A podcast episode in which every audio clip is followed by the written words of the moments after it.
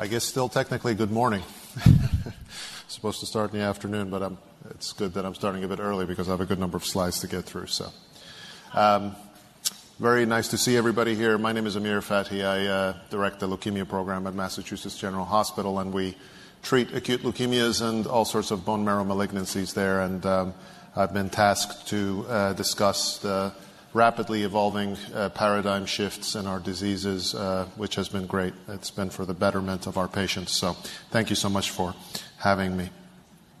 These are my disclosures. Learning objectives are provided here. I'll try to go through a lot of these.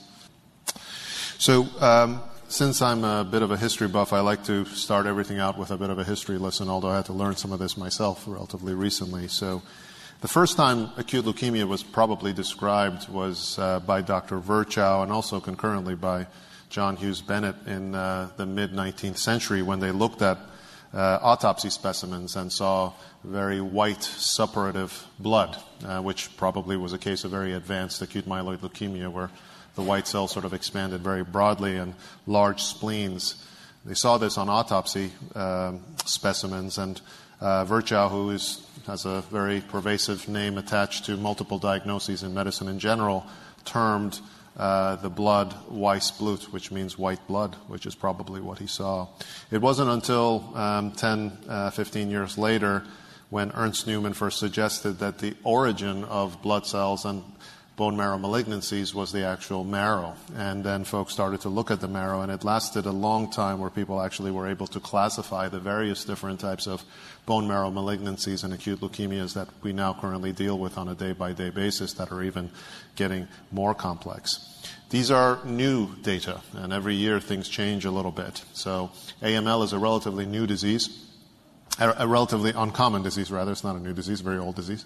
Um, and uh, so it affects about 20,000 patients a year, and it's about a log or less than what you would expect with a more common malignancy, such as colon cancer or breast cancer. However, we don't do very well. As you see, the mortality rate remains high, although it has improved, granted, in the last few years. In my opinion, the median age is in the late 60s. So the traditional approach to the management of AML was a patient uh, comes into your clinic, has the traditional symptoms uh, of bone marrow insufficiency, meaning that their platelets are low, so they're more likely to bruise and bleed.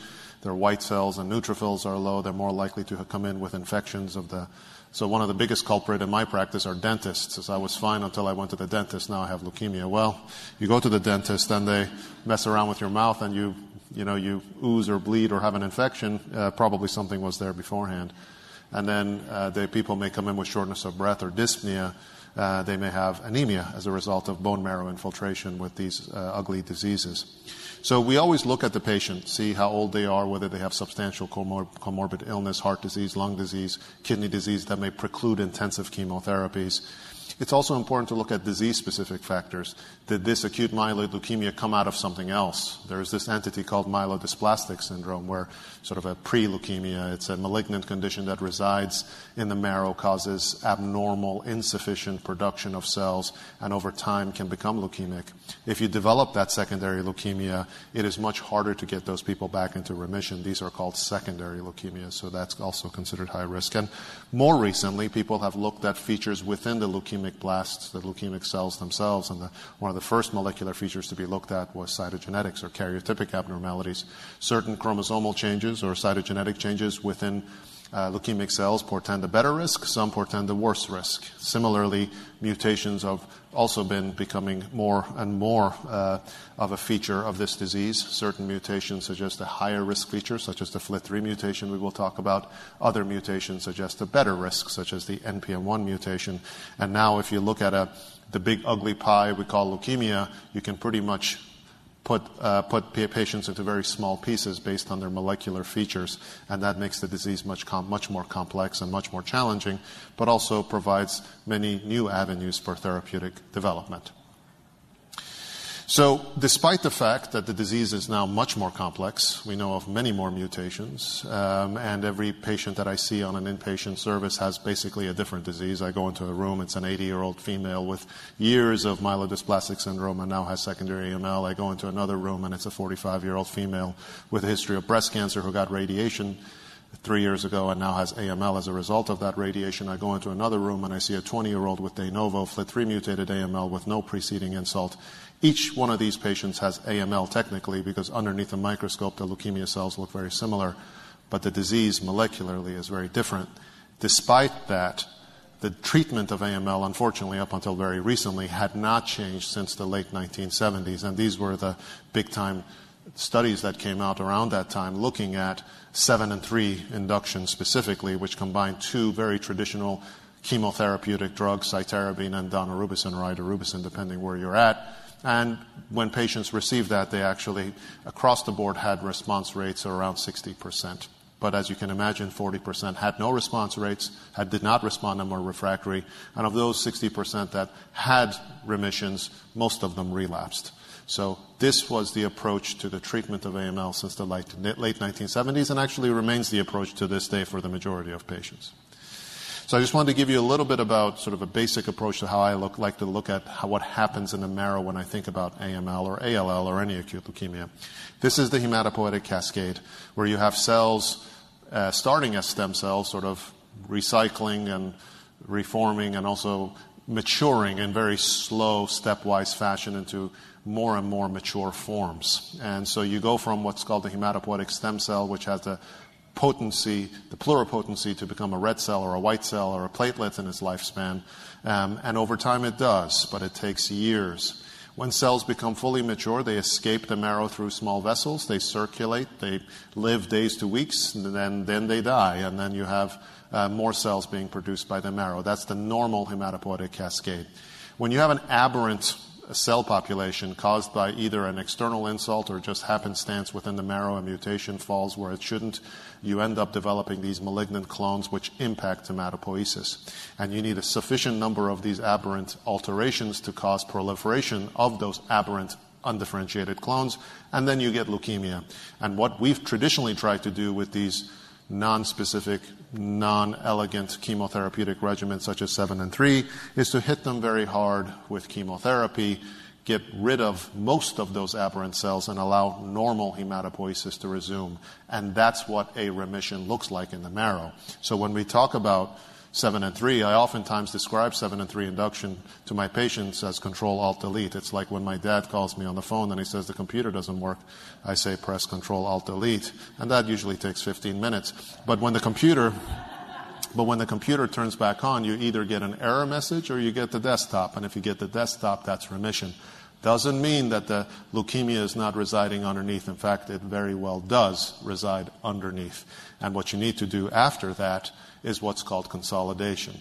So the therapeutic paradigm of AML has always been, at least since the 1970s, two phases. Induction, which is typically intensive chemo, to achieve a remission, which you get in most patients, and then you try and prolong that remission with the second phase of treatment, which is called consolidation. Consolidation doesn't have to be chemotherapy. It can be repeated cycles of high dose cytarabine chemotherapy in some patients, and it can be allogeneic transplant in other patients. How do we choose? Well, typically, favorable risk, lower risk patients um, get high dose cytarabine, and those patients who have higher risk disease, whether because of their mutations or molecular features, go on to receive a more intensive approach if they have a donor, if they're appropriate for it, if they're eligible for it, a bone marrow transplant. So I was asked to briefly talk about the cost of AML. It's, it's costly. Not necessarily because traditional chemotherapy is expensive in and of itself. It's not. But when patients end up in the hospital, when you give them 7 and 3 and they lose all their blood counts, they're going to be in the hospital for 30 to 35 days. And each one of those days costs a lot. So over a course of a year or two of treatment, you can accrue uh, up to $25,000 uh, for an individual patient. So you can just kind of follow here. You have year one, you have year two of follow up, and it just kind of goes through the various phases of treatment inpatient, medical supportive care, outpatient, chemotherapy that may follow, and then the non AML related causes are also, costs are also provided there. So just if you count inpatient costs within the first year, typically on average, we're talking about almost 15,000 uh, per month. So um, a while ago, uh, not too long ago, actually, a few years ago, the folks at uh, um, uh, University of Washington uh, out in Seattle, a big transplant group and also a big leukemia group, thought about well, maybe if hospitalization uh, is uh, is a big cost burden for patients who are getting traditional induction chemotherapy, what would happen if we discharge patients right after induction chemotherapy and just follow them extremely closely in clinic? And at least for them, it seemed that the costs went down. As you can see here. Um, you have U.S. dollars in terms of the uh, median cost uh, for these patients during that first uh, month in the hospital, and there was a substantial decrease in those patients who were discharged, although many of them, those circles that you see up there, those are the readmitted patients um, causing substantial costs for those individual patients. But nevertheless, it did not seem to impact the median difference uh, between those groups. So that's an option. You, you know, potentially, you take a risk when you do that. These patients do not have any blood count, so you have to be thoughtful about discharging patients from the hospital. Let's briefly talk about AML survival by age. What is across the board in acute myeloid leukemia, if I treat 100 patients with traditional treatments, how many are alive at three years? Depending on the study you look at, about 30. So it's about 25 to 30 percent survival, three to five years. But that very much depends on a ton of factors. We've already talked about the mutational molecular features of each disease. Well, age also makes a difference. Age is an imperfect surrogate. Just because you see a 75 year old doesn't mean you can't be in, use intensive treatment or offer, offer them transplant. You may be able to, but age is an imperfect surrogate for everything else comorbidity, organ function, functional status, ability to tolerate chemotherapy. So you have to look at age, although it can't be a defining factor on an individual basis in terms of what you do for an individual patient. So to, up until this point, we've been talking about upfront treatment of AML, people coming in with uh, acute myeloid leukemia. How do you approach them? Well, like I said, relapse refractory AML is a common feature of these disease. You know, you give people induction chemotherapy, you keep them in the hospital for 30, 35 days. At 30, 35 days, you do another bone marrow biopsy. Did I get a remission or not? 30 to 40% of the time you don't. That's called refractory disease. And those patients who get remission, more than 50% relapse at some point within that first year. So relapsed and refractory AML, which is unfortunately all too common an occurrence with AML, has a particularly poor outcome. And these are the curves that you see, which are very different than the curves that I showed you before. So that's where we were in uh, 2017, 2016, uh, sort of uh, the wasteland as described by T.S. Eliot, perhaps, but nothing much growing except maybe that bush there.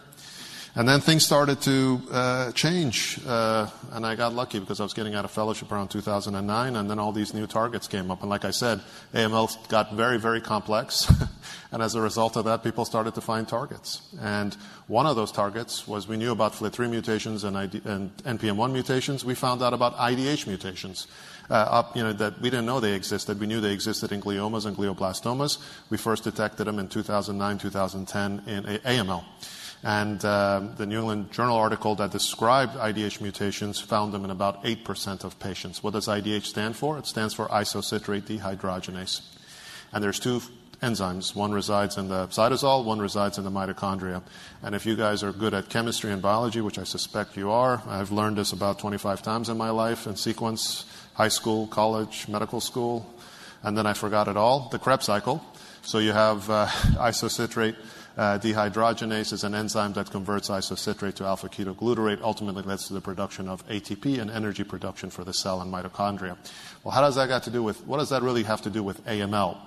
Well, when you have aberrant IDH resulting from a mutation, that enzyme doesn't actually take place within, that reaction doesn't actually take place within cells. You don't get conversion of isocitrate to alpha ketoglutarate. You get an opposite reaction. You get conversion of alpha ketoglutarate with the aberrant enzyme to this metabolite called 2-HG, 2-hydroxyglutarate. And 2-hydroxyglutarate doesn't have much to do with energy production, but what it does do is it aberrantly inhibits key proteins such as TET enzymes. And TET enzymes are essential for epigenetic modification of genes. If you don't have normally functioning TET enzymes, genes that are important for maturation of myeloid cells do not work.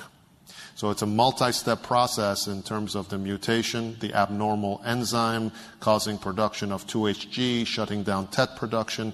TET as a result having an impact at normal maturation of cells, and then the phenotype production of the undifferentiated ugly myeloid malignancies that you see as a result of IDH1 and IDH2 mutations. Sort of makes sense? Happy to chat about it afterwards. So we know that FLT3 mutations generally portend a poorer risk. If you have a FLT3 mutation, for example, you're more likely to relapse, and if you're more likely to relapse, you're more likely to die from your disease. So we thought maybe there might be some degree of prognostic relevance to IDH1 and IDH2 mutations. And in fact, some studies have looked and found maybe in certain populations, IDH1 is better, IDH2 is worse, and vice versa. Some have found no difference. We looked at 250 patients at our cancer center over a period of time and really didn't see much of a difference in terms of the presence of IDH mutations or not. So prognostically, does not appear to be as relevant as the more other mutations.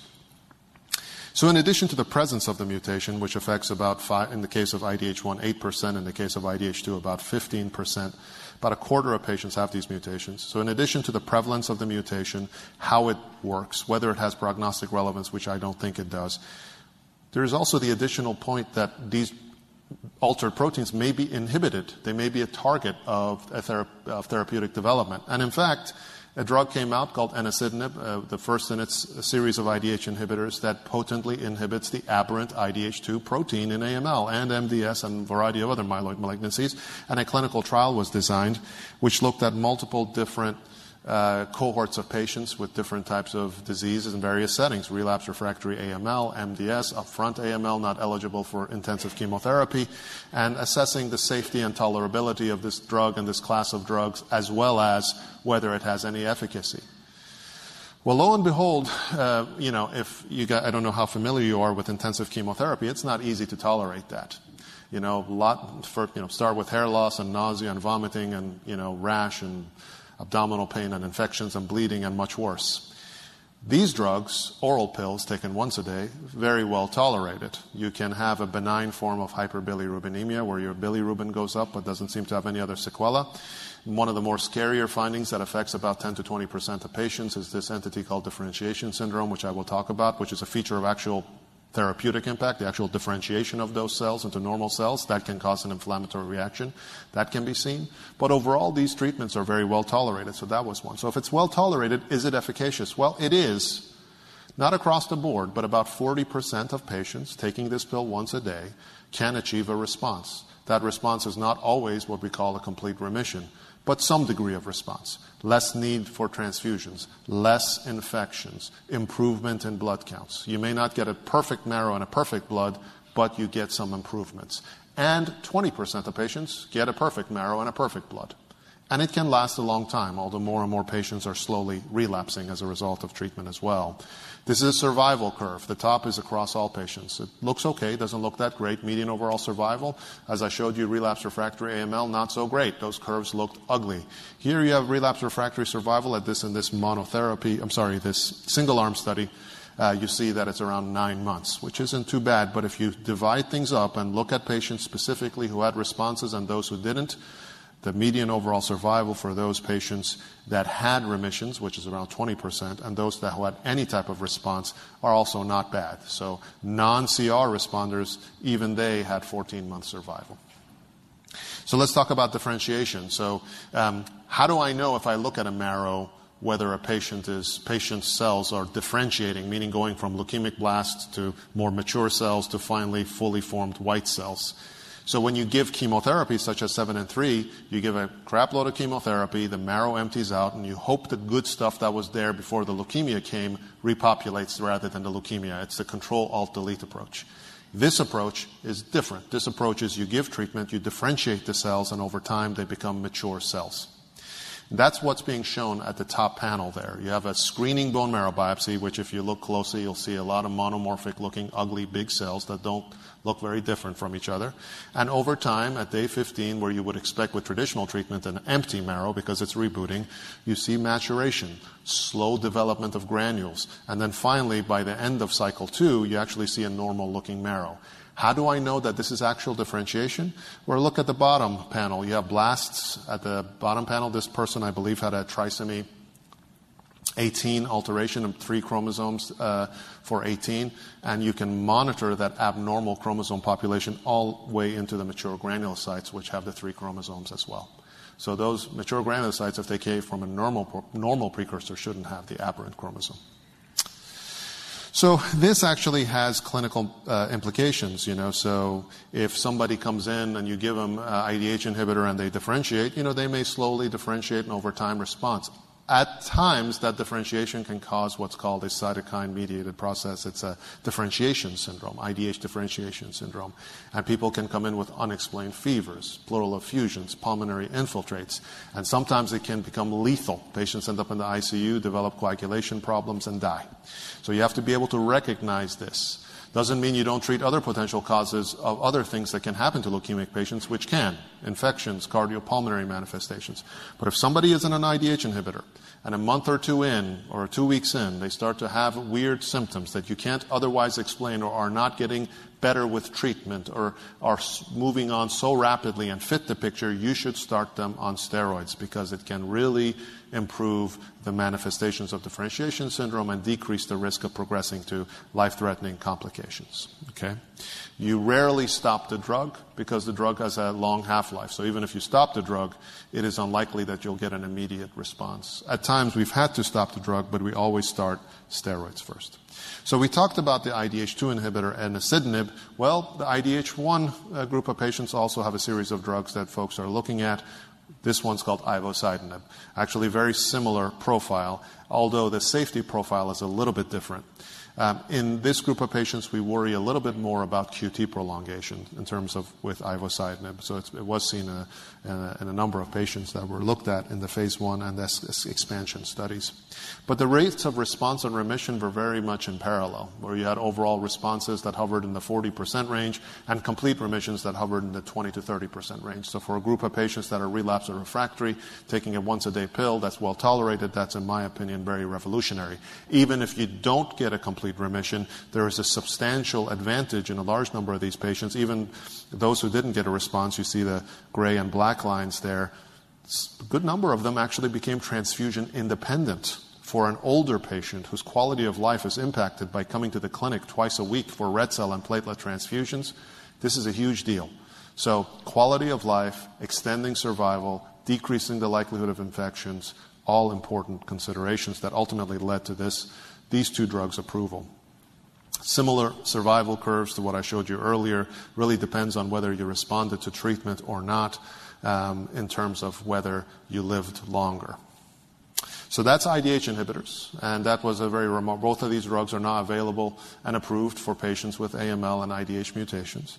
Let's talk about FLT3 uh, mutations and uh, inhibitor therapy. FLT3 mutations are different than IDH inhibitors. These are not known to be uh, enzymes that specifically focus on differentiation, although they have an impact on differentiation.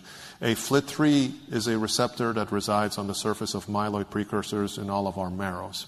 Okay? And it's a receptor tyrosine kinase. And again, going back to high school and college biology, a receptor tyrosine kinase is a protein that's on the top of a cell. A ligand is swimming in the blood. It comes and binds the receptor. That receptor then dimerizes, autophosphorylates on its inner leaflet, leads to a cascade of enzymatic uh, reactions that tell the cell to do something. Well, the FLT3 receptor tyrosine kinase depends on the FLT3 ligand, and usually the process that it triggers is cell cycling and differentiation, meaning the FLT3 ligand binds, this thing dimerizes, the receptor activates, the cells begin to cell cycle and mature. Unfortunately, sometimes there is a mutation that impacts the gene that forms this particular protein and renders that receptor ligand independent or at least less dependent. So basically, the receptor is on all the time. What do you think happens then? Uncontrolled cell cycling and proliferation. And in fact, the feature of FLT3 mutations is recurrent relapse. You shut everything down, you give them into remission, you transplant them a few months later, leukemia comes right back up. Okay, so relapse is a big feature of FLT3 mutated AML and portended a very poor prognosis. There are two types of mutations. One's called an ITD mutation, which is the most common form. The other form is TKD. There is many different point mutations called TKD mutations. Among the first FLT3 inhibitors, so the small molecules that inhibited these aberrant enzymes, was midostaurin. And midostaurin was a dirty, what we call promiscuous drug because it not only inhibited FLT3 but also a range of other receptor tyrosine kinases, and that probably impacted its tolerability as well as its efficacy.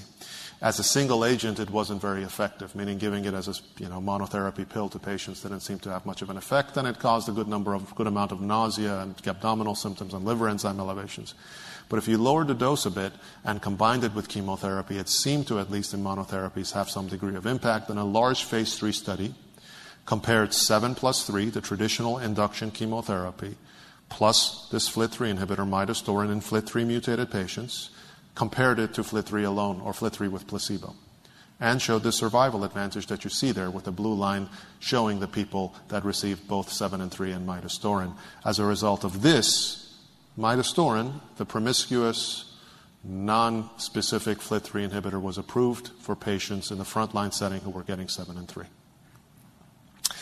So midostaurin is not the only nonspecific uh, promiscuous uh, FLT3 inhibitor. Sorafenib is another. As you may know, sorafenib is a common oncology drug. It's approved for use in hepatocellular cancer and renal cell cancer Um, because it hits pathways and enzymes and receptor tyrosine kinases in those diseases, but it also hits FLT3 very well also. And one study that was published in Blood actually combined it with hypomethylating agents. I'll talk about that in a bit. But these are drugs that are gentler, and we generally give them to patients who are older. And when you combine sorafenib, the FLT3 inhibitor, to with azacitidine and give it to older patients, they get decent responses and decent rates of remission. These folks do not do very well otherwise. So this is also a drug which is a potential option. It's not approved for AML, but it's approved for other diseases and is therefore available for us if we want to use it. So we talked about less specific, promiscuous, not particularly efficacious as monotherapy FLT3 inhibitors. These were the first generation of FLT3 inhibitors that were developed well. Now you have small molecule inhibitors of FLT3 that are focused and potent and very selective for FLT3. And one of these is gilteritinib. And given as monotherapy, as just a pill, you have Uh, let me see if I can here we go. We actually see CRs, so complete remission, CRi, CRp, CRs in patients receiving the pill alone. That's remarkable. So midostaurin didn't produce this. The more potent FLT3 inhibitors do.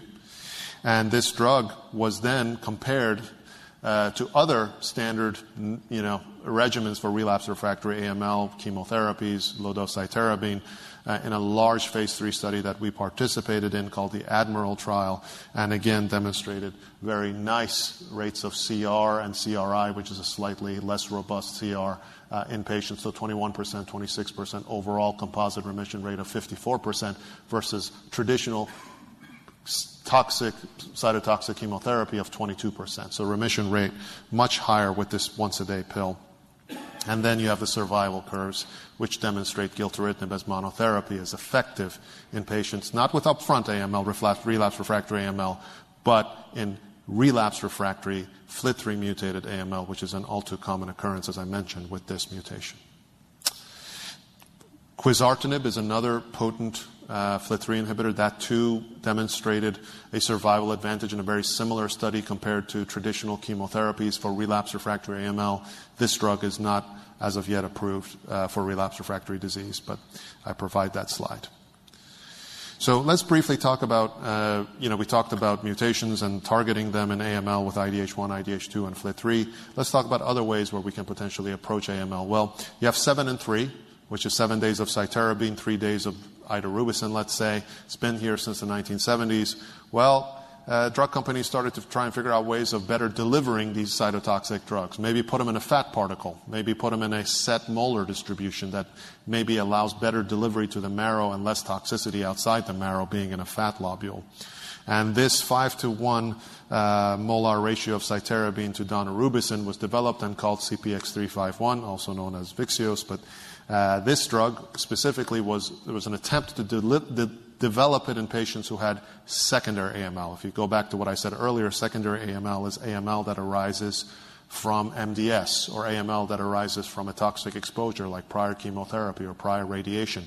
In patients with secondary therapy-related AML or MDS AML, this drug was particularly effective in single-arm studies and subsequently in randomized studies. The red boxes show all the different types of secondary AML that were studied and the response rates that we saw. And more importantly, the survival curves showing that CPX-351 showed an improved survival advantage compared to seven and three in patients who had secondary AML. So this drug, too, is now approved specifically for patients who have secondary AML. Let's talk about gemtuzumab uh, ozogamicin. Uh, so this is a slight shift. So as you probably know, antibody-based therapies are now uh, very commonly seen in medicine in general. Um, they target specific proteins. In cancer, they target proteins that reside on the surface of cancer cells. Well, CD33 is a protein that's pervasively on malignant myeloid blasts. So, folks have been very interested for a long period of time to develop antibodies, either from mice or uh, other animals or human, humanized uh, antibodies, to target them ultimately uh, to leukemic cells and kill them. Naked antibodies have not been particularly effective, antibodies by themselves. But when you bind an antibody to a chemotherapy drug, the thought is that you can deliver targeted cytotoxic chemotherapy. And this is a humanized IgG4 antibody against CD33, and bound to it is this big, ugly-looking chemotherapy agent called calicheamicin, which is very toxic. But if you put it at low doses and attach it to an antibody, you may be able to deliver this payload directly to the leukemic cell wherever it resides. Okay? And this was lots of excitement around this drug, and there was an accelerated approval uh, in 2000 because of a relapsed refractory response rate of 30% in those patients. But unfortunately, it was withdrawn um, not too long after. Voluntarily withdrawn because larger studies did not seem to show uh, as robust an advantage and perhaps a greater mortality associated with patients who received the drug, some of it potentially thought to this entity called veno-occlusive disease or sinusoidal obstructive disease, a highly toxic, lethal liver injury. So gemtuzumab ozogamicin was in the wilderness for a long period of time. Came along and then went away because of liver toxicity and questions regarding its robustness. Sufficiently, subsequently, folks uh, Uh, were able to, over time and multiple trials, to reinvent it and allow its reemergence. The first of these trials was a study that compared giving Mylotarg, or I'm sorry, gemtuzumab ozogamicin, this antibody, plus seven and three, and compared it to seven and three alone, showed uh, at least a relapse-free uh, survival advantage when you added this antibody to seven and three. Subsequent studies actually showed in some patients that uh, the drug by itself might be effective in older patients. So you can either add it to seven and three or give it by itself in the relapse refractory setting. So we have an antibody drug conjugate. It potentially has efficacy by itself. Some trials suggest that plus seven and three, it's better than seven and three. We have all of these studies looking at it, some of them telling us different things from the past and from the present. A large meta-analysis actually looked at all of these trials and found that the predominant advantage of the addition of this antibody drug conjugate to seven and three seemed to be only in patients who had favorable risk AML, specifically those who had core binding factor alterations. And in those patients, there seemed to be a substantial advantage in survival as opposed to patients who had, let's say, poor risk disease. So this drug is now approved across the board. You can give gemtuzumab ozogamicin with seven and three for acute myeloid leukemia. You can give it in older patients who don't have other options. You can give it in relapse refractory disease. But what I can tell you is that most academicians that I talk to tend to give it with seven and three in patients who have favorable risk disease because the survival advantage is particularly uh, striking in that population. I think this is the last part of what I'm going to talk about in terms of uh, drug development, which is the story of uh, venetoclax. As I mentioned earlier, um, AML, the median age is 68, so that means about half of our patients are in their 70s and 80s and older. That's tough, right? Hard to give folks in that age group, generally, not always, intensive chemotherapy. Uh, there is a lower performance status, higher burden of comorbidity, lower percentage of these favorable markers, higher percentages of unfavorable markers, higher incidence of preceding marrow disease such as MDS or secondary AML. You have elevated therapy-related morbidity and mortality. You give seven and three to an older patient, the likelihood that they'll do poorly is higher. And there's also treatment-resistant disease. These patients may not respond as well, in fact, don't respond as well because there's a higher incidence of uglier disease. And they're also less likely to be candidates for stem cell transplant. So if you can't give these folks traditional intensive cytotoxic chemotherapy such as seven and three, what can you do? Well, in the last 15 to 20 years, there has been the development of what we call hypomethylating therapies. These agents, if you give at high doses, pretty much act like traditional chemotherapy. But at low doses, these drugs, such as azacitidine and decitabine, the two ones that are, the two hypomethylating agents that are available, what they're thought to do at low doses is to remove methyl groups from regions of DNA that are promoters of genes that dictate myeloid differentiation. So if you look at MDS and AML samples and across the genome, you'll see areas of aberrant or abnormal hypermethylation. Methylation tells genes to turn off generally. So if there is aberrant hypermethylation in areas which tell the genes to differentiate, that means that the methylation is inappropriately turning those genes off.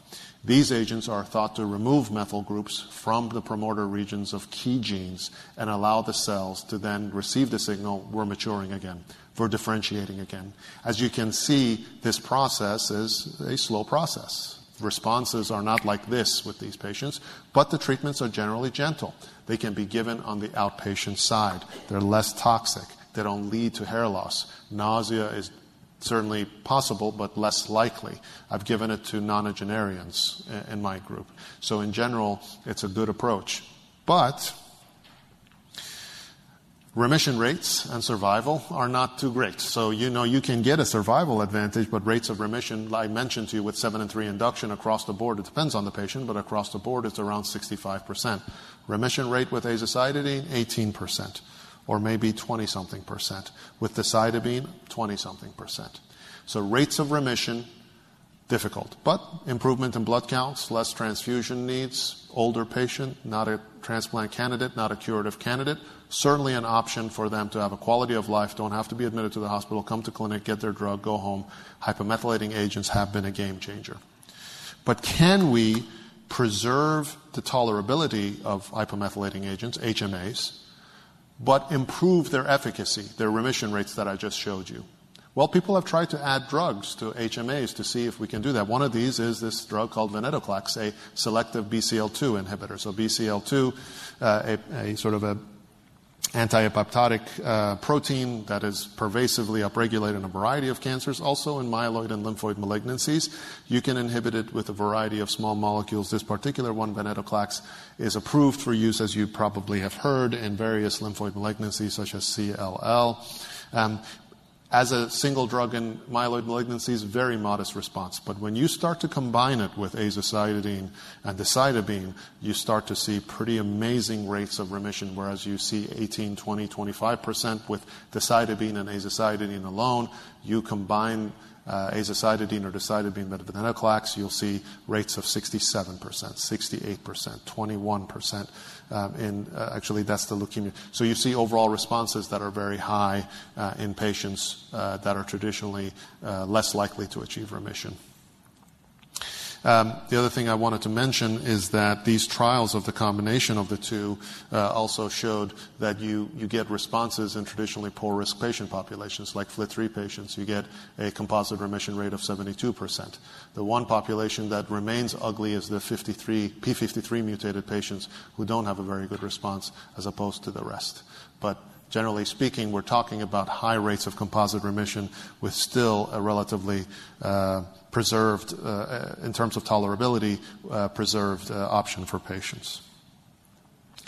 So here are the multiple FDA approvals that we've seen over the course of the last two years. It's been truly amazing.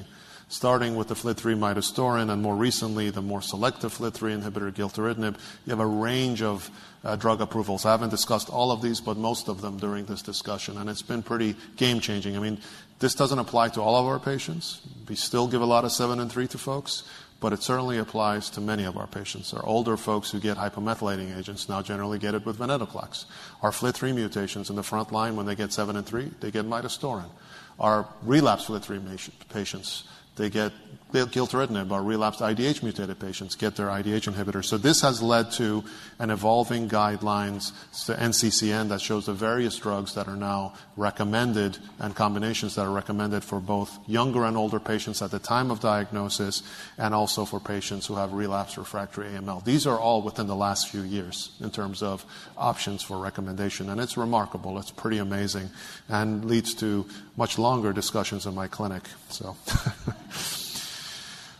then with that comes considerations of cost. And I'm not the world's expert when it comes to Uh, LY and QALY. So, But I will say that uh, quality life years gained is in terms of the treatment with these drugs has been studied, uh, specifically with the inpatient combinations like midostaurin and with um, CPX-351. Generally speaking, the incremental cost for life year or quality life year gained is around hovering between $50,000 and $120,000, which is deemed by most people to be acceptable. Okay? So and that is why these drugs, this consideration probably goes to sort of the ultimate approval of these drugs um, to be given on the inpatient setting. But there is also other issues that we need to think about and talk about, and that's the cost of these drugs. I mean, just look at this. This is just I uh, just found this not too long ago. Let's look at gilteritinib, for example. Um, $300 per 40 milligram tablet. The approved dose is 120 milligrams daily given for 28 days straight. That's one cycle, and you repeat that. I mean, my math isn't too good, but that's more than $30,000 a month. So ivosidenib, you can see it right there, sort of the cost that you get with 250 milligrams. The dose is 500 milligrams. So double that, that's a that's a 1,000. Times 30 days, you can figure out the cost. So these drugs, very costly, very costly. And I, you know, I don't think any of our patients would be able to afford it. Um, and they got it on clinical trials. Now we have to figure out how to give it. And most of the time, if the indication is there, we can get the drug from insurance. But these drugs are highly costly. So how do I integrate new therapies into my clinical practice? Well, I've already mentioned to you, midostaurin, adult patients newly diagnosed with a FLT3 mutation, induction eligible, meaning I think they can tolerate intensive therapy. I add midostaurin on day nine, and I continue it for 14 days with a higher hope of getting a remission and survival.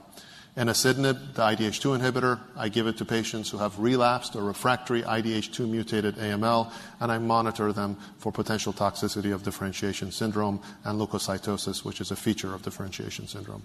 CPX-351, the liposomal product of daunorubicin and cytarabine, I preserve for my patients who are typically older and have secondary AML, such as therapy-related or MDS AML, because those patients had a survival advantage.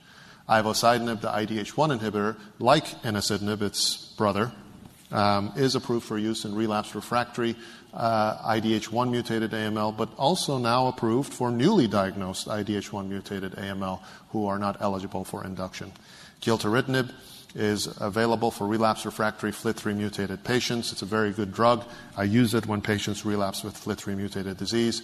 Venetoclax is now given fairly pervasively in combination with azacitidine or decitabine in older patients or those patients who are considered to be less robust. Finally, gemtuzumab is approved across the board for as monotherapy and new diagnosis in relapse refractory disease, but also can be combined with induction chemotherapy. I typically reserve that for patients who have favorable risk disease because that patient population seems to be deriving the most advantage, at least based on meta-analysis. Future considerations, potentially even more FDA approvals in the years ahead. How do we sequence these treatments? If somebody has an IDH1 mutation and a FLT3 mutation and a secondary AML, what do you do? Well, that's a big-time discussion in the academic world. How do you combine?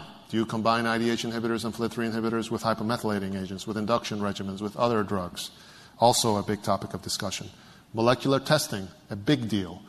How do you get molecular testing back in time to make decisions regarding whether this patient should get a FLT3 inhibitor or an IDH inhibitor? If you don't know whether they have that mutation, hard to give them that drug. So the timeliness, the efficiency, the veracity and accuracy of these uh, tests, very important. Side effect profiles that are new and different from traditional chemotherapies, also an important consideration. As patients live longer, survivorship becomes an important topic.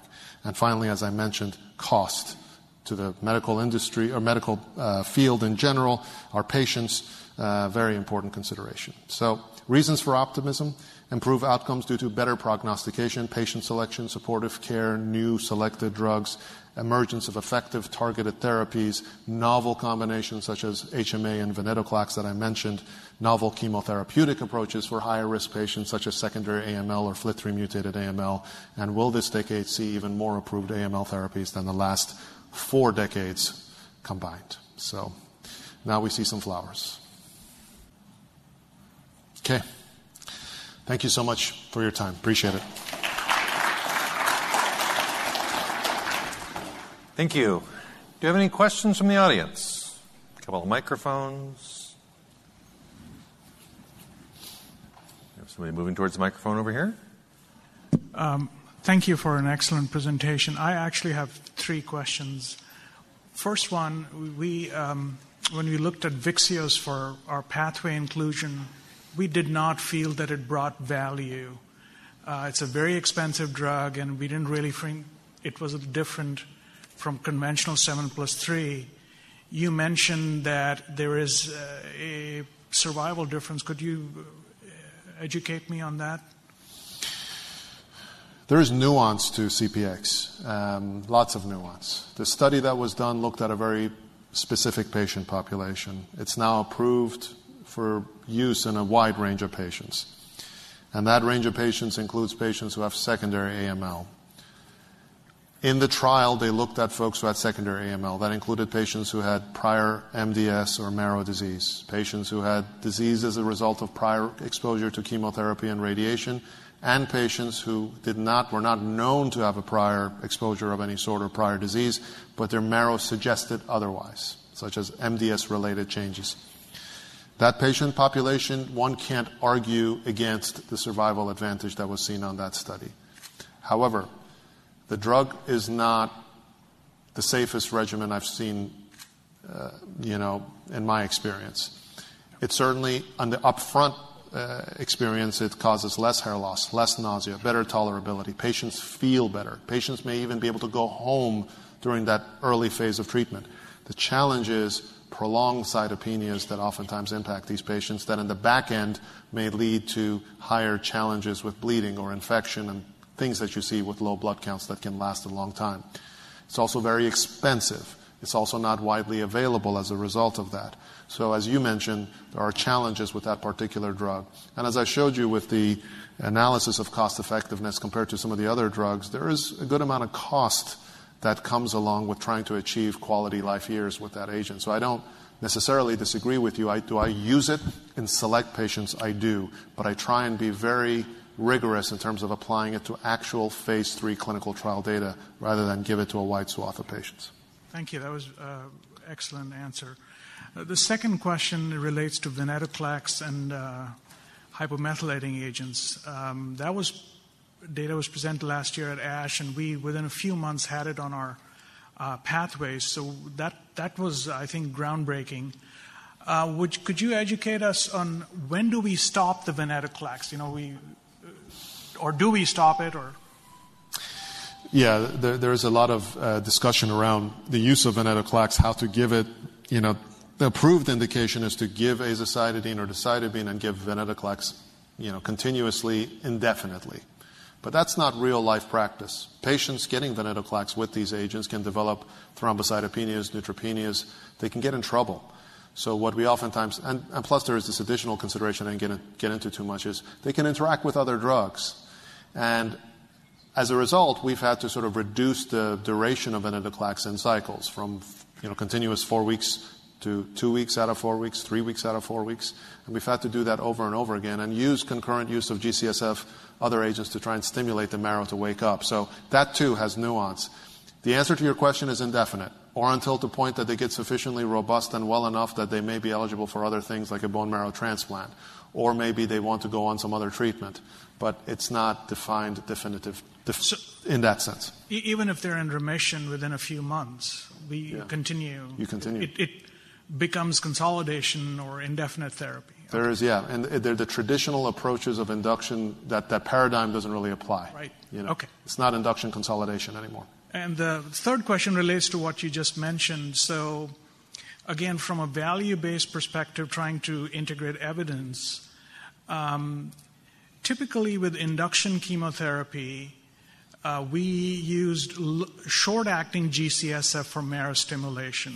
Um, Jacob Rose uh, data from years ago has now um, providers are wanting Neulasta with venetoclax and hypomethylating agent.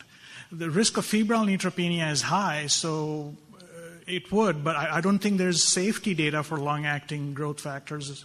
Is there? Or? Not in my, I mean, I, you know, I, I don't do that. In general, my own view of GCSF is, is very guarded, period. I know that the data in general across all patient populations is giving GCSF is typically safe. But a myeloid blast to a myeloid blast to a myeloid Right. blast is very different. I've given, I've given GCSF to patients who if I thought were going to get a remission, and uh, two days in, the leukemia cells take off exponentially. So, in some patients, there is risk to using GCSF, and I worry personally about just giving Neulasta, making sure the barn door is completely open so that you don't even have control of the situation, you know, days ahead. So I don't agree with that approach personally. Uh, you- we You know, didn't either, and we thought yeah, low yeah. act- uh, short-acting GCSF would. You allows you more control if you need to use. I mean, I use GCSF when I have to, when somebody's infected, when they're unstable, when they have a real concern, prolonged. But I hesitate. I have to tell you that's not the case with a lot of my colleagues. They use GCSF quite a bit, but this notion of Neulasta, at least early on in the treatment, I worry about a little bit. Yeah, we, we allow it for um, from a pathway perspective for consolidation with Yeah. HIDAC, but Yeah, they are in remission. IDAC's okay. Yeah. Yeah. But with the venetoclax um, HMA regimen, Yeah. the, fever, the risk of infection is fairly high. It's like 30, 40%. Or, Yes, high, it's a high, very marrow suppressive regimen. It can be. So you would support growth factor, though. Yeah, I, I, I, I would support the availability of growth factors in patients who are getting HMA ven. Do I use it a lot myself in my personal practice? No. Thank you. Great. Thank you very much. Thank you. Thanks for having me. Appreciate your time.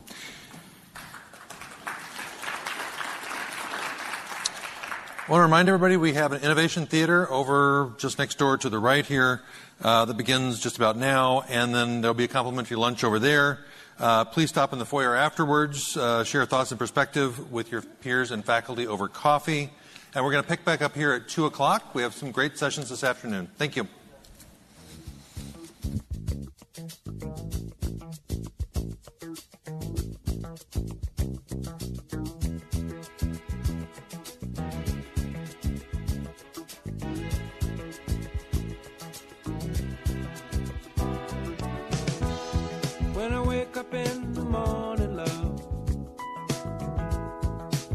Sunlight hurts